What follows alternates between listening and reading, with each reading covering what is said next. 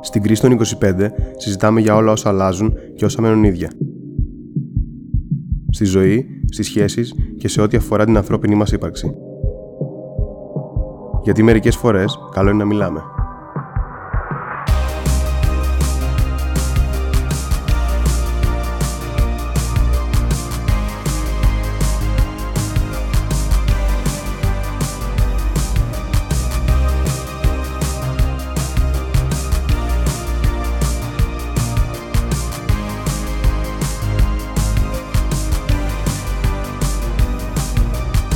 Θα ήθελα σήμερα να ξεκινήσουμε με ένα ακόμα τραγούδι. Μου μάθες έρωτα. Έρωτα, έρωτα. Μου μάθες έρωτα. Μοναδικό. Ένα μοναδικό θέμα σήμερα. Χριστίνα, ποια είναι η γνώμη σου για τη θέληξη; Είχα ξεχάσει τι λένε θέληξη. Γεια σας, είμαι ο Ζήσης Πιτένης και μαζί με έχω τη Χριστίνα Δαδίνου. Είμαστε στο 12ο επεισόδιο της κρίσης των 25. Ένα κομβικό επεισόδιο. Σήμερα θα μιλήσουμε για τον έρωτα και μετά από αυτό θα το πούμε λίγο γρήγορα ενώ στην αρχή για να σας προειδεάσουμε. Τι ετοιμάζουμε Χριστίνα; Ετοιμάζουμε εκπλήξεις. Όχι ψέματα. Ε, θα καλέσουμε τους δικούς μας ανθρώπους να συζητήσουμε. Ήρθε αυτή η στιγμή. Και κάτι ακούστηκε για κάποιο live στο Instagram, αλλά αυτό θα το δούμε. Εσείς πηγαίνετε στο Κρίστον 25 στο Instagram, όσοι εμείς τα λέμε αυτά εδώ. Τι είναι για σένα, τι είναι αυτό που το λένε αγάπη, τι είναι ο έρωτας για Τι σένα. είναι αυτό που το λένε αγάπη, τι είναι αυτό, τι είναι αυτό; Τραγουδούσαν όλες αναλοδαπές τότε, ήταν υπέροχο. Εμ, τι είναι ο έρωτας, να κλαις και να πονάς. Ο έρωτας είναι μια κατάσταση, τώρα για μένα προσωπικά δεν θα πω, γενικότερα θα θέσω. Είναι μια κατάσταση. Μια κατάσταση η οποία προκύπτει στο κεφάλι μας και κατ' επέκταση υπάρχουν μερικές φορές που είτε θα είναι με ανταπόκριση είτε θα είναι ένας έρωτας ε, καταδικασμένος. Καταδικασμένος να μην ε, εκπληρωθεί ποτέ του. Καταδικασμένος στο ανεκπλήρωτο και στο ανικανοποίητο. Και εκεί πέφτουμε πιο βαθιά στην παγίδα γιατί θέλουμε πιο πολύ ότι δεν μπορούμε να έχουμε πραγματικά. Μ, Για σένα τι είναι ο έρωτας ζήσει. Άρα σήμερα κάνουμε μια πιο βαθιά βουτιά σε θέματα τα οποία απλά όπως είπα και σε προηγούμενο επεισόδιο αγγίξαμε με τα κορδάκτυλά μας. Για μένα τι είναι ο έρωτας. Για μένα ο έρωτας είναι ένα πολύ διάζον συνέστημα γιατί είναι ένα συνέστημα το οποίο κάπως ενώ η ζωή σου τρέχει αφήνεις πίσω όλα τα άλλα αισθήματα και κάπως σε κυριεύει, σε θολώνει, σε γεμίζει με μια υπερβολή σε πολλά σε πολλές βασικές ανάγκες της ανθρώπινες όπως ε, την ανάγκη της τροφικότητας, την ανάγκη της ε, επικοινωνίας, την ανάγκη της ε, σεξουαλικής επαφής. Κάπου όλα αυτά είναι μια υπερβολή. Έχουμε μιλήσει για πολλά νομίζω ως τώρα αρνητικά Ωραία, νομίζω ομολογουμένος για τον έρωτα και πράγματα τα οποία μπορεί να κάνει κάποιος όντας ερωτευμένος σε αυτήν την κατάσταση όπως πολύ σωστά συμφωνώ έθεσες ότι είναι ο έρωτας αλλά σήμερα μπορούμε να γυρίσουμε μια σελίδα και να, να κάνουμε ένα αρωματικό 12ο επεισόδιο με λούδια. Αρωματικό επεισόδιο με λουλούδια. Ε, εδώ θα κάνω μια παύση και θα πω ότι τους τελευταίους δύο μήνες, μετά τη διπλωματική μου κιόλας, που είχε πολλά φυτά, ε, έχω μια τρομερή ανάγκη να έχω μονίμως φρέσκα λουλούδια στο σπίτι μου. Οπότε... Και στο χέρι σου. Και ε, καλά, στο χέρι μου είναι άλλο, αυτό είναι πρόβλημα. Αν με βρήκα μια γιαγιά που κλέβω λουλούδια από το, τους δρόμους και τα σπίτια τους, θα με κυνηγήσει. Ναι, πες μας πώς το κάνεις. Πες μας λίγο τι κουβαλάς μαζί σου. Έχω ένα ψαλίδι, κλαδευτήρια κήπο. Τι να κάνω, υπάρχουν και αγριολούλουδα και ανθισμένες τριανταφυλιές. Ανθίσαν και τα γιασεμιά. Τώρα βέβαια μαραίνονται, δεν αντέχουν τη ζέστη. Ο έρωτας ε, είναι μεγάλος ε, φίλος των ανθρώπων. Αν δεν υπήρχε ο έρωτας και αυτή η κατάσταση που μας ε, βάζει μέσα, δεν θα είχαμε πολλά όμορφα πράγματα, δεν θα είχαμε πολλή ποίηση, τέχνη, δεν θα είχαμε τον ε, αληθινό πόνο που νιώθουν οι άνθρωποι και τα πράγματα, που λέει και ο φίλος μου ο Καριωτάκης. Δεν θα είχαμε πάρα πολλά πράγματα να ζήσουμε, θα ήταν πολύ βαρετά, γιατί ξέρεις, ο έρωτας έχει κάτι, το... ε, κάτι που δεν το περιμένεις, το απροσδόκητο. και σου προκαλεί πράγματα και καταστάσεις και σου δημιουργεί και μια ευκαιρία να γίνεις ξαφνικά αυτό που δεν είχες δικαιολογία να γίνεις, να γίνεις αυθόρμητος, να γίνεις παρορμητικός, να κάνεις αυτές τις τρέλες. Και το ζούμε πολύ στο κεφάλι μας, τουλάχιστον κάτι τύπησα και εμένα, για τους υπόλοιπους εσάς δεν ξέρω. Για εμάς τους καταραμένους ποιητές, ε, τις ρομαντικές ψυχές που δεν μας βοήθησε πουθενά ο γερμανικός ρομαντισμός, ε, είναι όλο στο κεφάλι μας και ξέρεις, πόνος, βαθύς, μόνιμο βασανιστήριο. Αλλά ένα βασανιστήριο που δεν θες να ζεις χωρίς αυτό. Τι λέει Είπες ο νομίζω τις Ζίζεκ. κατάλληλες λέξεις. Όπως ε, λέει και ο Ζίζεκ, η αγάπη είναι λέει μια καταστροφή, μια ασθένεια. Ο έρωτας καταστρέφει τη ζωή σου. Αλλά όταν δεν είμαι ερωτευμένος, είμαι στεναχωρημένος. Βρίσκομαι σε θλίψη. Οπότε έχουμε τρομερή ανάγκη αυτές τις ενδορφίνες στο κεφάλι μας. Και αυτή την την υπερδιέργερση και τη μόνιμη σκέψη και ανάλυση και το άγχος το τι κάνει ο άλλος, το αγαπημένο πρόσωπο όταν είναι μακριά μας, όταν δεν είναι μαζί μας. Και είναι τρομερό να μου κόπει και ένα σαν. Είναι τρομερό όταν το σκέφτεσαι αυτό το βασανιστήριο. Μαζί με τον άλλον ο χρόνος ε, σταματά, είναι κάτι άλλο και όταν ε, λείπει τα δευτερόλεπτα είναι πολύ βαριά. Δεν περνούν. Και μέχρι να ξαναέρθει. Ναι, η επιστροφή είναι πολύ δύσκολη. η επανένωση και όλα αυτά τα concept ε, τα οποία με το ερωτικό υποκείμενο θεωρώ ότι είναι πολύ πιο έντονα, το έντονο το πώς το βιώνεις, έντονο το πώς το διαχειρίζεσαι. Ε, εγώ να πω ότι μου άρεσε αυτή η άποψη του Ζίζεκ, να πω την άποψη του Ζήση τώρα που τη ζήτησες πριν, αλλά ήρθε και ο Ζίζεκ στην ε, πορεία. Λοιπόν, ε, εγώ θεωρώ ότι είναι μια παθητική κατάσταση που ταυτόχρονα είναι και μια κατάσταση που σε οθεί στην ενέργεια, είναι μια κινητήριος δύναμη. Ε, παθητική κατάσταση με την έννοια και του πάθους, δηλαδή ότι βρίσκεσαι σε ένα διαρκές ε, καλούπι στο οποίο μπήκες και κάπως δεν μπορείς να βγεις, είναι μια χύτρα που βράζει και είσαι μέσα ας πούμε. Κάπως έτσι το νιώθω εγώ.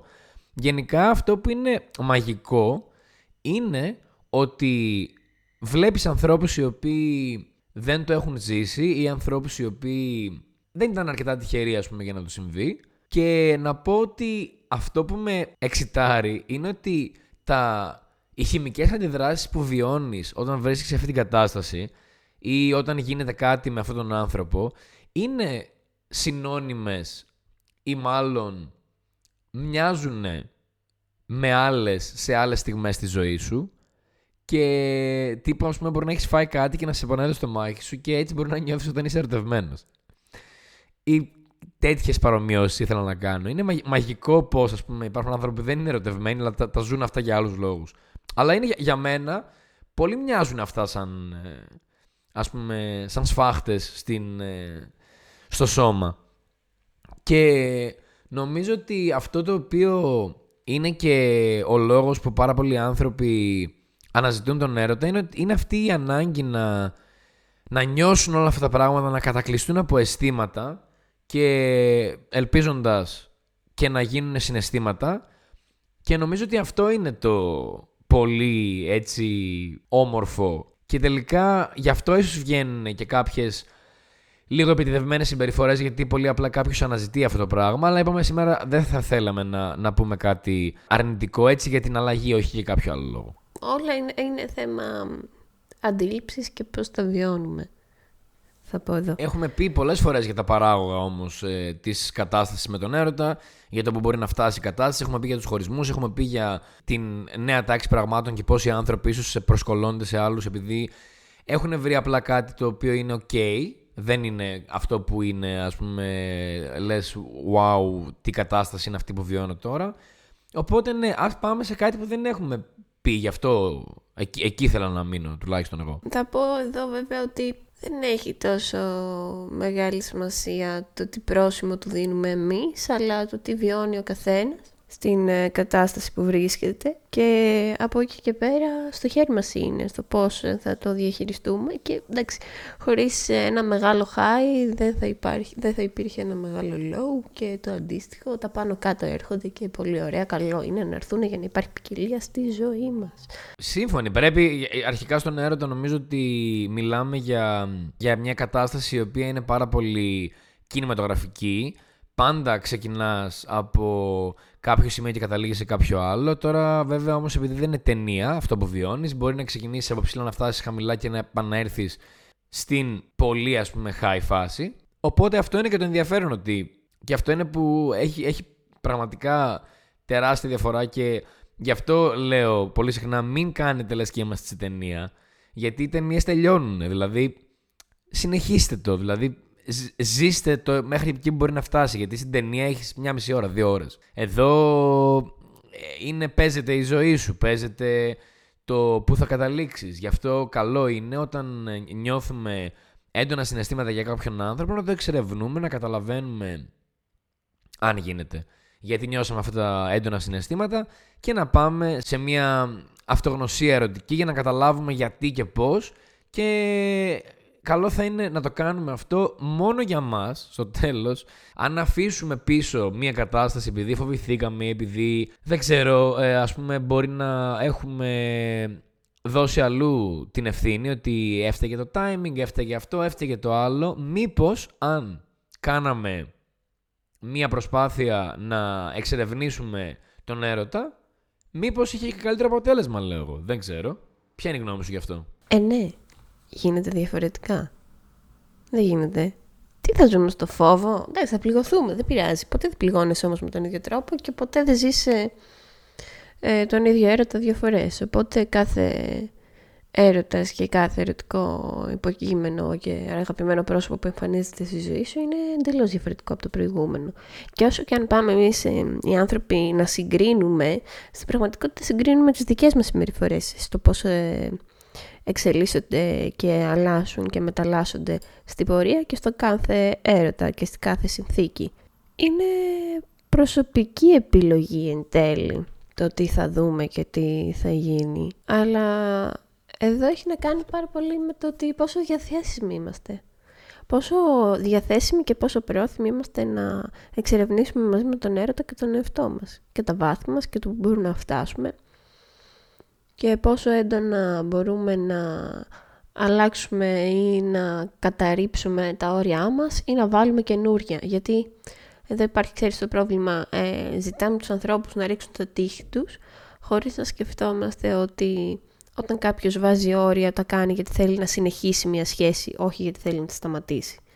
Και εκεί λίγο μπερδευόμαστε. Θεωρούμε ότι όταν μας βάζουν όρια δεν μπορούμε να εξελίξουμε μια κατάσταση. Είναι ακριβώς το αντίθετο πολύ καλό να εξερευνούμε τι κάθε αυτή είναι ερωτική περιπέτεια που εξελίσσεται και γιατί δεν ξέρεις ποτέ που μπορεί να καταλήξει. Επίσης, ο άνθρωπος δεν μπορεί να είναι όν μοναχικό, τον καταβάλει μοναξιά τρομερά πάρα πολύ. Μπορούμε να ζήσουμε χωρίς, χωρίς συντροφιά, αλλά δεν θα είναι μια ευχάριστη ζωή, όπως μπορούμε να ζήσουμε χωρίς μουσική, αλλά πάλι δεν θα είναι και ευχάριστο όλο αυτό. Εσύ τι πιστεύεις, πιστεύεις ότι πρέπει να του βάζουμε stop; Ακούς τη μουσική πάντα, χωρίς μουσική δεν έχει τίποτα νόημα ένα σχόλιο πάνω σε αυτό το δικό σου σχόλιο, την παρομοίωση μάλλον, νομίζω ότι έκανες ένα πολύ καλό κύκλο, ολοκληρώνοντας δηλαδή το ερώτημά μου, και θέλω να σταθώ στο εξής. Νομίζω ότι οι ερωτικές σχέσεις αποτυγχάνουν γιατί κάποιος από τους δύο φοβάται και φοβάται μην ε, τσαλακωθεί πολύ και το μοτίβο που συναντά συχνά σε κάποια τέτοια περίπτωση είναι να βλέπεις πράγματα τα οποία ίσως είναι και αμεληταία ή απλά μπορεί να σε ενοχλούν ελάχιστα και τα αναφέρεις για να αιτιολογήσεις την μη συμβατότητά σου με το άλλο άτομο. Εγώ θεωρώ ότι πρέπει να εξαντλείς τα πράγματα και άμα δεν είσαι διαθέσιμος όπως είπες, συναισθηματικά, να μην το παίζεις διαθέσιμο συναισθηματικά, να προσπαθείς να είσαι ειλικρινής με τους άλλους ανθρώπους, ακόμα και αν αυτό έχει αρνητικά αποτελέσματα για σένα, μόνο και μόνο γιατί είναι καλό να είμαστε με τους ανθρώπους ε, εντάξει. Αλλά είναι πολύ στενάχωρο γιατί τώρα μου ήρθαν πολλές περιπτώσεις, κινηματογραφικές, τηλεοπτικές και όχι μόνο που άνθρωποι δεν έχουν ποινές στον έρωτα, έχουν κλείσει την πόρτα στον έρωτα, έχουν κάπως μουτζουρώσει τον έρωτα πρόχειρα για να προχωρήσουν και να δουν πώς μπορούν να διαχειριστούν τη δικιά τους, ε, το δικό τους φόβο. Και είναι νομίζω πολύ θλιβερό όταν δεν μπορείς να ζήσεις έναν έρωτα γιατί ένα πράγμα το οποίο ακούγαμε στο γυμνάσιο ή στο λύκειο να λένε κάποιοι άνθρωποι επειδή κάπου το άκουσαν και τελικά νομίζω ότι τα αποθυμένα οποιασδήποτε φύσης είναι από τα χειρότερα πράγματα που μπορεί να κάνει κανείς στον εαυτό του. Γιατί αργά ή γρήγορα το αποθυμένο θα επιστρέψει και δεν μιλάω μόνο για ερωτικά αποθυμένα και κάποιο λάθος θα γίνει σε κάποια μελλοντική κατάσταση. ναι, καλό είναι να μην έχουμε αποθυμένα θα πω εγώ, γενικεύοντας το λίγο. Αλλά θεωρώ ότι υπάρχει διαχωρισμός στον έρωτα στην ηλικία. Δεν θεωρώ ότι ο εφηβικός έρωτας αντικατοπτρίζει ε, τον έρωτα που έχεις αργότερα στην ενήλικη ζωή που έχεις αντιληφθεί, τι συμβαίνει, που έχεις εξερευνήσει τον ψυχισμό σου, που έχεις εξερευνήσει το σώμα σου, που έχεις εξερευνήσει άλλα σώματα, που έχεις αποκτήσει κάποιες εμπειρίες. Ε, είναι πολύ διαφορετικός εκείνος ο έρωτας που θα τον βάλω και μέσα σε εισαγωγικά λίγο γιατί είναι άλλο να δημιουργώ απλά μία ψευδέστηση γιατί έτσι νομίζω ότι είναι και παίρνω κάτι φορεμένο, δεν μπορούμε να πούμε ότι μαθαίνουμε για τον έρωτα και τις ανθρώπινες σχέσεις από τις ταινίες. Ε, ειδικά από τις ταινίες που οι περισσότεροι έφηβοι έχουν πρόσβαση, οπότε όχι, δεν είναι ποτέ καλό παράδειγμα ούτε από τις σειρές ούτε από τις ταινίες να παίρνουμε τέτοια πράγματα γιατί δεν είναι ρεαλιστικά, δεν αντικατοπτρίζουν την πραγματικότητα. Αν θέλετε κάτι, πάτε στα βιβλία. Και θα κάνω και μια παρέθεση και θα προσθέσω τουλάχιστον δύο από τα αγαπημένα μου βιβλία που μιλάνε για τον έρωτα, το περιέρωτο του Σταντάλ και το, από τα αποσπάσματα ερωτικού λόγου του, του Ρολάν Μπάρτ, τα οποία είναι δύο βιβλία που θα έπρεπε νομίζω οι περισσότεροι άνθρωποι να έχουμε στη βιβλιοθήκη μας και να τα ξεφυλίζουμε σε διάφορα σημεία ζωής μας, γιατί ο έρωτας είναι μια κατάσταση η οποία εμφανίζεται σε όλα τα στάδια της ζωής και μπορεί να σε πετύχει από πολύ χαλαρό και χωρίς προβλήματα σε μια πολύ δύσκολη κατάσταση. Μπορεί να σε πετύχει πολύ επιτυχημένο ή στη χειρότερη σου αποτυχία και ενδιάμεσα. Οπότε το πώς αντιδράσεις κάθε φορά στην ερωτική σου διάθεση και κατάσταση έχει να κάνει και με το ποιος είσαι, ποιος είναι ο περίγυρός σου, πώς έχεις καταλήξει να είσαι εκεί και ποιες είναι οι προηγούμενες σου εμπειρίες.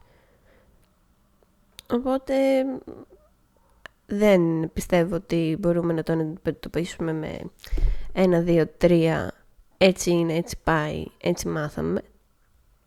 Αλλά με το, πώς, ε, με το τι έχουμε να αντιμετωπίσουμε κάθε φορά και πάνω απ' όλα πώς έχουμε να αντιμετωπίσουμε τον εαυτό μας κάθε φορά. Γενικά τα γιατροσόφια δεκάλογοι δεν δουλεύουν. Κάθε άνθρωπος, κάθε κατάσταση είναι διαφορετική. Εγώ αυτό που θέλω να πω με βάση αυτό που είπες πριν για τα πιο παιδικά story τα οποία έχουμε βιώσει. Είναι πάρα πολύ διαφορετικό το κάθε αίσθημα σε κάθε ηλικία, η πραγμάτωσή του θεωρώ ότι διαφέρει πάρα πολύ από ηλικία σε ηλικία. Ένα πολύ απλό παράδειγμα, θυμηθείτε τον ε, Κωστάκη, τον οποίο είχατε ερωτευτεί στο Λύκειο ή στο Γυμνάσιο και τον βλέπετε τώρα κάπου έξω και μπορεί να είναι και, okay, μπορεί να είναι και ωραίος ακόμα ή δεν ξέρω και εγώ τι. Δεν νομίζω ότι θα σας δημιουργήσει το ίδιο μεγάλο ας πούμε, παράπονο άμα τον δείτε, όπως με τον ε, Χρήστο, τον οποίο είχατε αγόρι στα φοιτητικά σας χρόνια και ήταν το πρώτο σας ε, μεγάλο αμόρε. Και κάπου εκεί είναι και αυτό που ήθελα να πω, ότι μέχρι ποια ηλικία είναι τα πράγματα ρευστά και παιδικά ή αυτό δεν έχει καμία σχέση και είναι απλά κατασκεύασμα και έχει να κάνει με το δικό σου μυαλό. Θα πούμε το δικό σου μυαλό έχει να κάνει. Μιλάω, μιλάω ρωτάω μόνος μου, απαντάω μόνος μου. Δεν πειράζει. Συμβαίνει και αυτό καμιά φορά. Αυτή είναι η δικιά μου άποψη, Χριστίνα. Νομίζω ότι έχει να κάνει με την ε, συνειδητοποίηση του ερωτικού επικειμένου και της ε, δικιάς του εικόνας για την τοποθέτησή του στον κόσμο του, των ερωτικών συντρόφων, θα πω εδώ. Από εκεί και πέρα έχει να κάνει επίσης πάρα πολύ μόνο με τον εαυτό μας. Ε, ο άλλος υπάρχει, γιατί είμαστε πολύ εγωιστές και έτσι είμαστε μαθημένοι δυστυχώς. Δεν... Ο έρωτας δεν έχει την ανιδιοτέλεια της αγάπης. Ο Ο έρωτας πάντα περιμένει επιστροφή. Πάντα περιμένει κάτι να γυρίσει πίσω. Πάντα περιμένει να κερδίσει κάτι από αυτό. Πάντα όταν επενδύει θέλει ε, να καρποθεί και το, το αποτέλεσμα. Οπότε ε, τίποτα δεν είναι μόνο και μόνο επειδή εγώ σε ερωτεύτηκα ας πούμε. Είναι γιατί θέλω να με παρατηρήσεις, θέλω να με αποδεχτείς, θέλω να με ερωτευτείς και εσύ θέλω να κάνεις τα ίδια και εσύ για μένα θέλω να μου αποδείξεις πόσο πολύ με θέλεις. Και όλες αυτές οι δηλώσεις και η αγωνία, η πραγματική αγωνία που βιώνει ο ερωτευμένος ε, και η απογοήτευση που βιώνει μετά είναι πολύ έντονα και μεγάλα και μας επηρεάζουν σε τεράστιο βαθμό. Γιατί είναι μια τεράστια απώλεια. Απλά εδώ ο, ο ερωτευμένος δεν είναι πεθαμένος, ζει. Ε, το ερωτικό επικείμενο. Ζει και δεν μπορούμε να το κυδέψουμε. Υπάρχει. Απλά σταματάει να υπάρχει με εμάς. Ή δεν υπάρχει ποτέ με εμάς και αυτό δεν μπορούμε το, να το δεχτούμε πολύ εύκολα και γι' αυτό τα ανεκπλήρωτα είναι και τόσο δύσκολα και μένουν. Γιατί εσύ μέσα σου έχεις επενδύσει με έναν τρόπο και δεν μπορείς να, ε, να δεχτείς ότι ο άλλος δεν θέλει. Θέλει με την απόλυτη απόρριψη και πάλι έχουμε αμφιβολίες οι άνθρωποι. Κάπως δεν καταλαβαίνουμε τα όρια που μας βάζουν οι άλλοι. Μέσα στην μεγάλη τρέλα, ας πούμε, του έρωτα. Αλλά νομίζω ότι με, με την απόρριψη να είναι μέσα σε αυτό το κομμάτι πολύ έντονα και τους ανεκπλήρωτους έρωτες, οι άνθρωποι μαθαίνουν τον εαυτό τους. Εντάξει, όλοι κάποια στιγμή θα κάνουμε κάτι ντροπιαστικό σε αυτό το, το ταξίδι περιπέτεια, οδηπορικό, ό,τι είναι.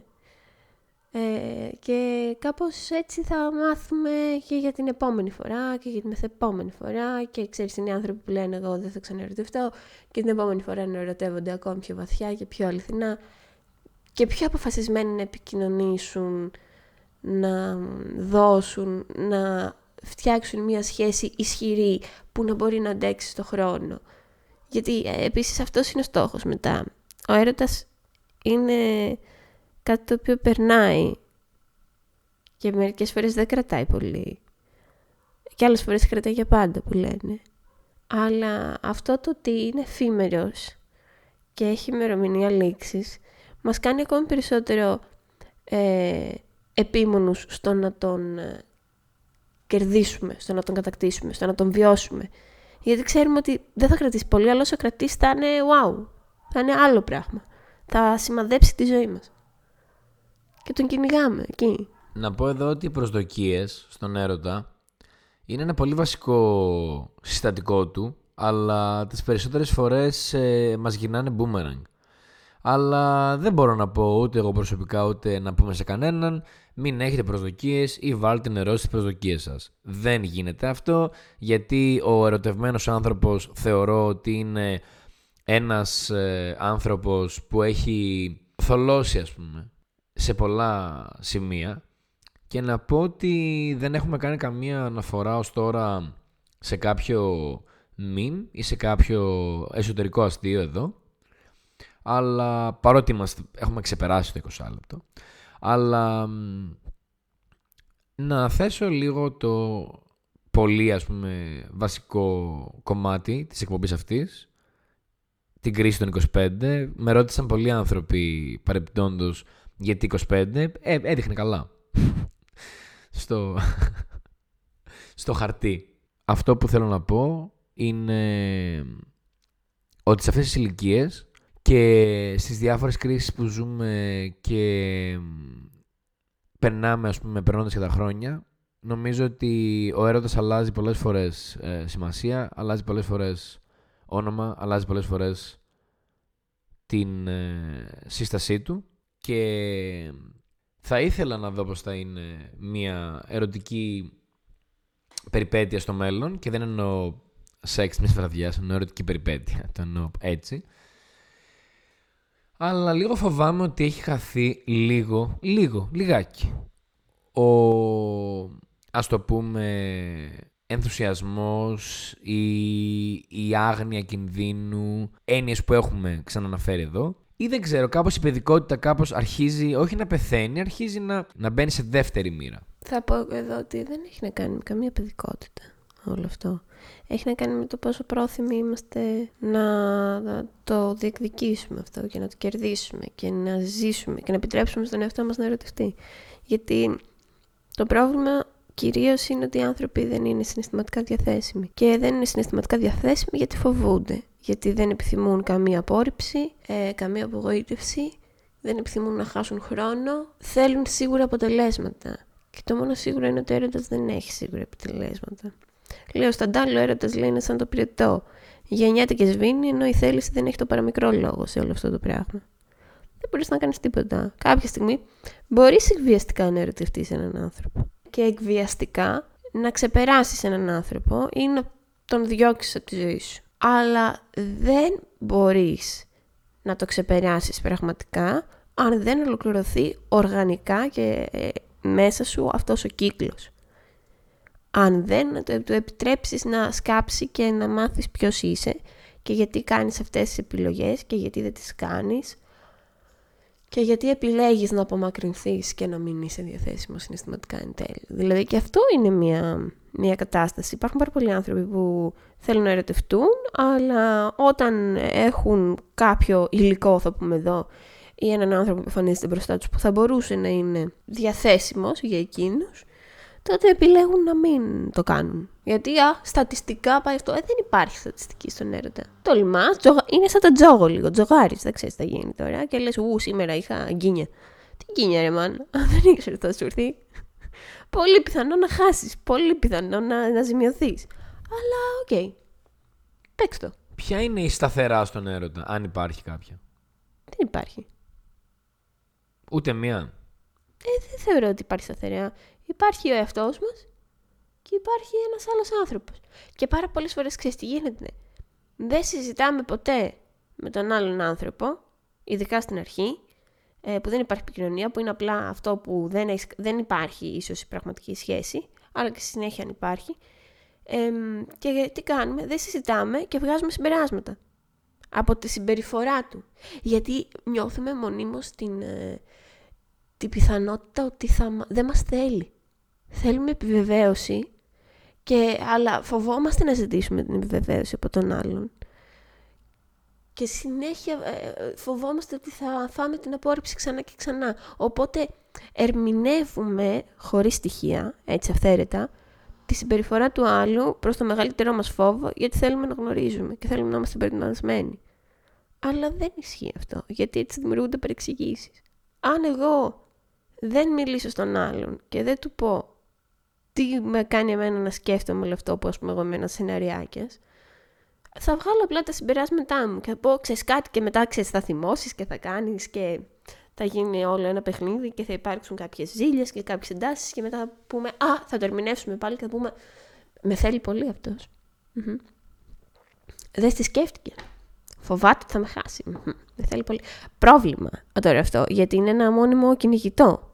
Είναι μια κούρσα. Οι ευθέρετε ερμηνείες με στεναχωρούν πάρα πολύ γιατί πολλές φορές βγαίνουν έξω και ενώ υπάρχει, ξέρεις, μια καλή προδιάθεση. Okay, δηλαδή υπάρχει μια καλή ενέργεια με ένα συγκεκριμένο άτομο και επειδή σου ξεφουρνίζει κυριολεκτικά, βγάζει από τον φούρνο των σκέψεών του μία άποψη για το πώς εσύ νιώθεις και το πώς η συμπεριφορά σου έχει δείξει ότι νιώθεις α, β ή γ αισθήματα. Όχι. Όχι. Άφησέ με να το εκφράσω. Ακόμα και να μην το πω λεκτικά, θα υπάρχει τρόπος. Όχι είδα αυτό που έκανε και κάπως πήγε το μυαλό μου εκεί. Δώσε χρόνο να δεις αν όντως ισχύει αυτό. Μην, μην προτρέχουμε. Γιατί νομίζω ότι δεν υπάρχει χειρότερο deal breaker, δεν υπάρχει χειρότερο ξενέρωμα από το εγώ σκέφτηκα ότι έγινε έτσι το πράγμα με βάση τη συμπεριφορά του άλλου και ότι εγώ νιώθω ότι έτσι νιώθει αυτός αυτή για μένα γιατί έτσι γίνεται γενικά ή έτσι έχει ξαναγίνει στο παρελθόν. Παιδιά, οι άνθρωποι δεν είναι λάπτοπ, ότι πήραμε ένα HP λάπτοπ ε, τοποθέτηση προϊόντος κατά λάθος και μας χάλασε, άρα ποτέ ξανά ίδια μάρκα λάπτοπ. Δεν είναι έτσι οι άνθρωποι, οκ. Okay δεν ξέρουμε ποτέ τι θα μας τύχει στην πραγματικότητα έτσι. Και αυτό μου θυμίζει πριν που είπα για τον τζόγο, ε, ένα τραγούδι της Λένας Πλάτωνος, «Τη λάθος αγάπη», το οποίο είναι ένα τραγούδι που κλαίω κάθε φορά που το ακούω. Μια εποχή δεν μπορούσα να το ακούσω καν, πληγωνόμουν τόσο πολύ.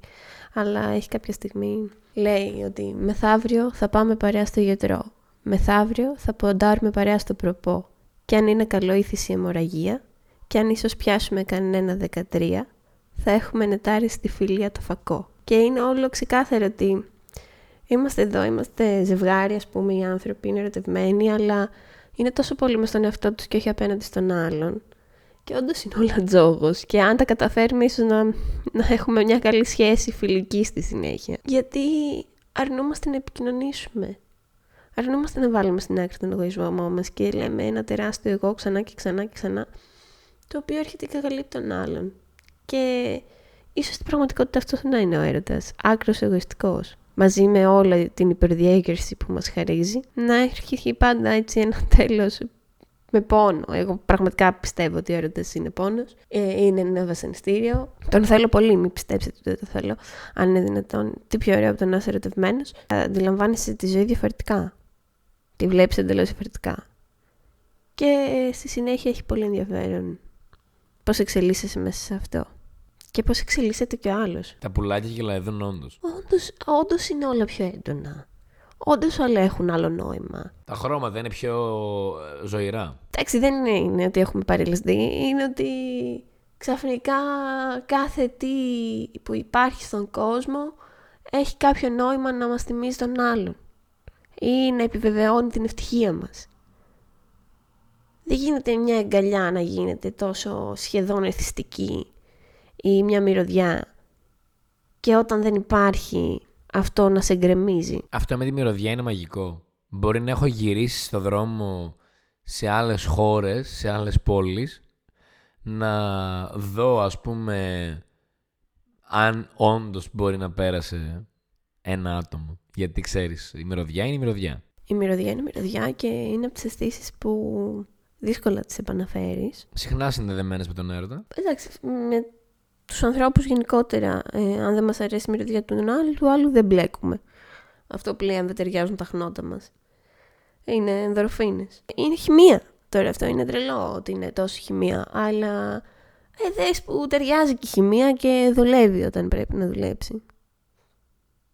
Και μετά λες πώς και γιατί και ήταν όλο στο μυαλό. Έγινε στο μυαλό, αλλά είναι και χημεία. Και άμα χημικά, χημικά ταιριάζει, τι να κάνουμε τώρα. Βέβαια, απ' την άλλη, σκέφτομαι μερικές φορές πόσες πιθανότητες έχουμε να έχουμε χάσει ε, επαφές με ανθρώπους ή να έχουμε χάσει έναν μεγάλο έρωτα επειδή δεν έτυχε να συναντηθούμε. Γιατί μάλλον είμαστε συμβατοί με πολλούς ανθρώπους εκεί έξω. Πόσους από αυτούς μάλλον δεν θα τους γνωρίσουμε ποτέ; Τι κάνεις αυτή τη σκέψη ποτέ; Την κάνω και λόγω της κοινωνίας, αλλά θα σου πω τι εννοώ. Κάποτε δεν έκανα αυτή τη σκέψη ποτέ. Δεν είχα στο μυαλό μου ότι μπορεί να υπάρχουν πολλοί άνθρωποι εκεί έξω που να είναι συμβατοί με μένα. Υπάρχουν άνθρωποι που είναι συμβατοί για τον καθένα σε άλλες περι... περιόδους της ζωής του. Άνθρωποι που ξεκινάνε να είναι συμβατοί και τελικά δεν είναι. Άνθρωποι που δεν είναι και μετά καταλήγουν να είναι και μετά δεν είναι και κάπως φτιάχνει.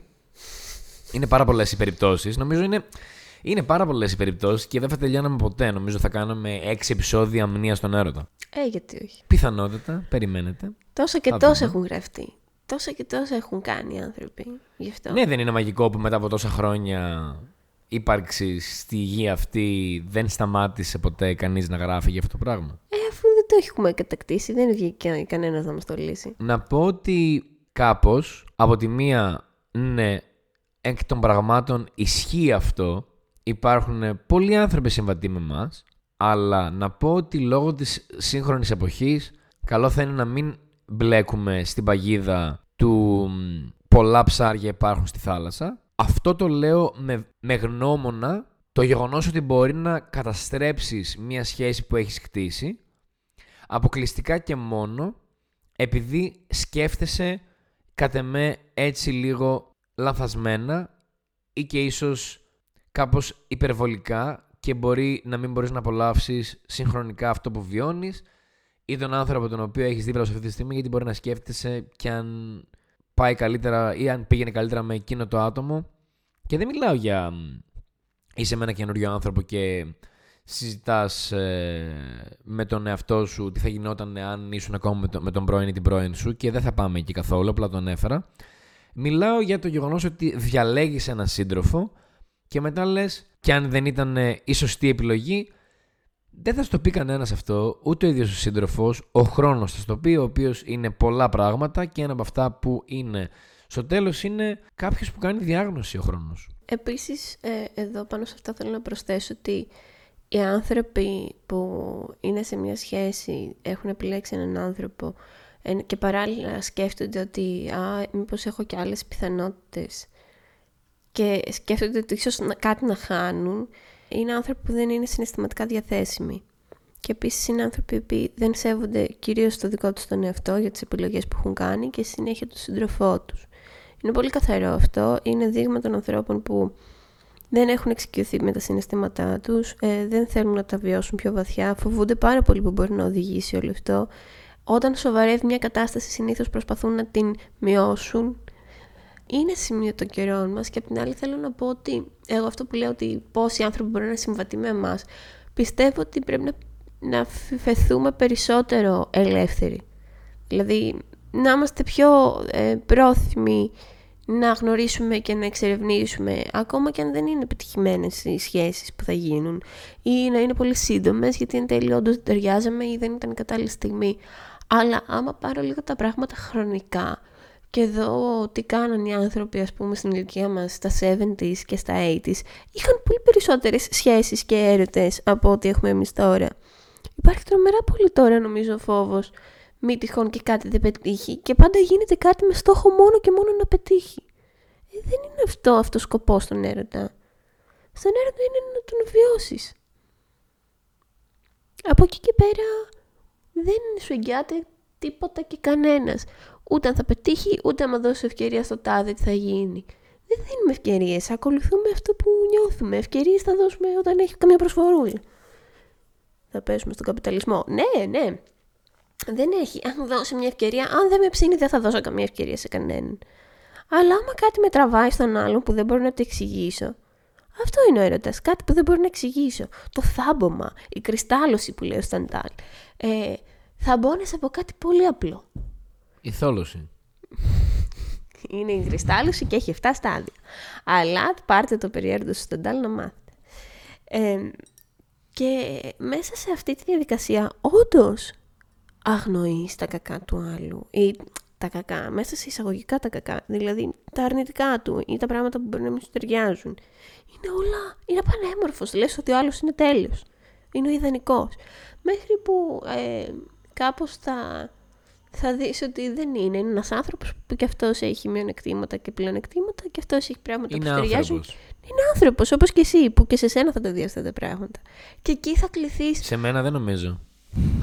Είσαι τέλειος. Ε, ψάχνεις να βρεις μια τέλεια, μα είμαι Μωρέ, τέλεια. τι- Μωρό μου, είσαι τέλεια. Νομίζω τε- μου ταιριάζεις. Ε, πάλι. Είσαι υπέροχη νομίζω με Είσαι ταιριάζεις. υπέροχη, νομίζω να ταιριάζεις. Και κάτι λέει συνέχεια. Και ας μην ταιριάζουμε σε κάποια σημ- στα σημεία. Κάτι λέει. Και ας διαφέρουμε λιγάκι. Λιγάκι σε σημεία. Γιάννη Μπουλούταρκο. Ε, Καλησπέρα. Η βιβλιοθήκη ελληνικού στίχου σας ε, εύχεται ένα όμορφο πρωί, μεσημέρι, απόγευμα, ανάλογα με την ώρα που ακούτε αυτό το podcast. Είμαι σάνυχτη. Θα πω, θα συνεχίσω λοιπόν εδώ μετά από αυτό το intermedio. Intermedio 1. Cristina, vamos a hablar por eh, el amor. Έγινε και αυτό. Μόνο, μόνο ισπανικά δεν είχα μιλήσει. Εντάξει, μια χαρά. Εκεί, θα, εκεί κρίνονται όλα στο παιχνίδι. Αν όταν συνειδητοποιήσει ότι άλλος δεν είναι αυτή η προσελάνη κούκλα που ερωτεύτηκες και είναι τέλεια, ψεγάδιαστη και είναι ένας άνθρωπος κανονικός που αυτό είναι το πιο γοητευτικό με τα προβλήματά του, με τις ιδιαιτερότητές του, με τις ανασφάλειές του, με όλα του. Και πεις ότι, οκ, αυτός είναι και εγώ αυτός είμαι και ξανά τον κρυσταλλώσεις με τις ατέλειές του. Πας δηλαδή από την κρυστάλλωση στην αποκρυστάλλωση και ξανά τον κρυσταλλοποιείς και λες τώρα είναι πραγματικά ωραίος, τώρα βλέπω πραγματικά ποιος είναι. Και είναι καλύτερος από πριν, γιατί δεν θα ήταν ωραίος αν ήταν απλά τέλειος. Και εκεί είναι η μαγιά και το πας όσο πάει. Αν, όταν αρχίζουν οι τύποι και λένε Ε, είναι λίγο περίεργος, έχει θέματα. Ε, τι θα ήταν τέλειος βγαλμένος από το κουτί. Ποιος είναι, ποιος είναι καλά στη σήμερα ημέρα. Το θέμα είναι να μην είναι τοξικός, να μην στα βγάζει πάνω σου, να γνωρίζει ποια είναι τα θέματα του, να προσπαθεί να γίνει καλύτερος άνθρωπος. Για όλους μας αυτό. Για τον εαυτό μας και στη συνέχεια για τις σχέσεις που δημιουργούμε με τους ανθρώπους, ανεξάρτητα της κατάστασης και της σχέσης που είναι, τι ιδιότητε. Το να λέμε ε, έχει κάποιες ιδιαιτερότητες και δεν μ' αρέσει που ε, δεν είναι ένα πυθύνιο όργανο που μου κάνει όλα τα γούστα. Ε, συγγνώμη, δεν είναι έρωτας αυτό. Αυτό είναι ψάχνω υποτακτικό και βάλτε τα εγγελία εκεί που πρέπει. Κάντε unboxing στους ανθρώπους. Αφήστε τους να αποκαλυφθούν, αφήστε τους να δείξουν ε, τα ελαττώματά τους, μπορεί να το ερωτευτείτε περισσότερο, μπορεί και να μην σας ταιριάζουν ε, και να προβείτε στις κατάλληλες ενέργειες. Χριστίνα, ήρθε η ώρα. Να πούμε αντίο. Την άλλη εβδομάδα θα κάνουμε διάλειμμα. Αλλά Μην όχι τα ακριβώς λες αυτά. διάλειμμα. Έλα βρε, ένα διάλειμμα θα κάνουμε από εδώ από το Spotify και το Apple Podcasts και Να όλα αυτά που γίνει μας ακούνε Να είναι. στις, πλα- επίσης. στις πλατφόρμες αυτές. Εντάξει, δεν θα πω τι θα κάνουμε, εντάξει. Να σας λείψουμε λίγο. Λίγο. Γιατί Ε, ε, όπως τον έρωτα, ναι, ε, έτσι είναι. αυτό Αυτό, θα είναι έλεγες. στο, στον έρωτα, παιχνίδια. παιχνίδια ερωτικά. Πέρασαν τόσα λεπτά, κανένας δεν μίλησε με αυτή την προφορά. Άψογο. Συγκινητικό, μάλλον το θέμα σε συνεπήρε. Ήταν ε, Είναι η πολύ ποιήτρια Κική- Κική Δημουλά μαζί μας. Ξέρετε τι γουστάρω ιδιαίτερα. Επίσης Ε, για, η, η για Μαρία πάρα Πολυδούρη. πολλά... Η Μαρία Ούτε αυτή. Πολυδούρη ήσουν. Όχι, όχι. Για Ποια πάρα πολλά ήσουν; χρόνια νόμιζα ότι ήταν πεθαμένη η Δημουλά. Και ήμουν και σίγουρη. Ποια, ε, ποια, ποιο cosplay ε, ποιήτριας θα κάνεις σήμερα; Δεν κάνω cosplay ποιήτριας, καμιάς. Ε, καλές είναι. Ε, εγώ την Πλάτωνο την αγαπώ πολύ βαθιά. Ήταν η Λένα Πλάτωνος μαζί μας σήμερα. Θα κλάψω. Λένα, αν μας ακούεις ποτέ, σε αγαπώ βαθιά. Μ' αγγίζει την ψυχή. Και ο Γιάννης Ναι. Πλούταρχος. Ο Γιάννης Μιλταρχός σίγουρα. Εγώ είμαι ο Γιάννης. Είμαι ο Γιάννης. Είμαι ο Γιάννης. Άψογο. Φιλιά πολλά. Ζήστε τον έρωτα. Ε, και τι εμείς θα είμαστε τελεία. στην επικοινωνία.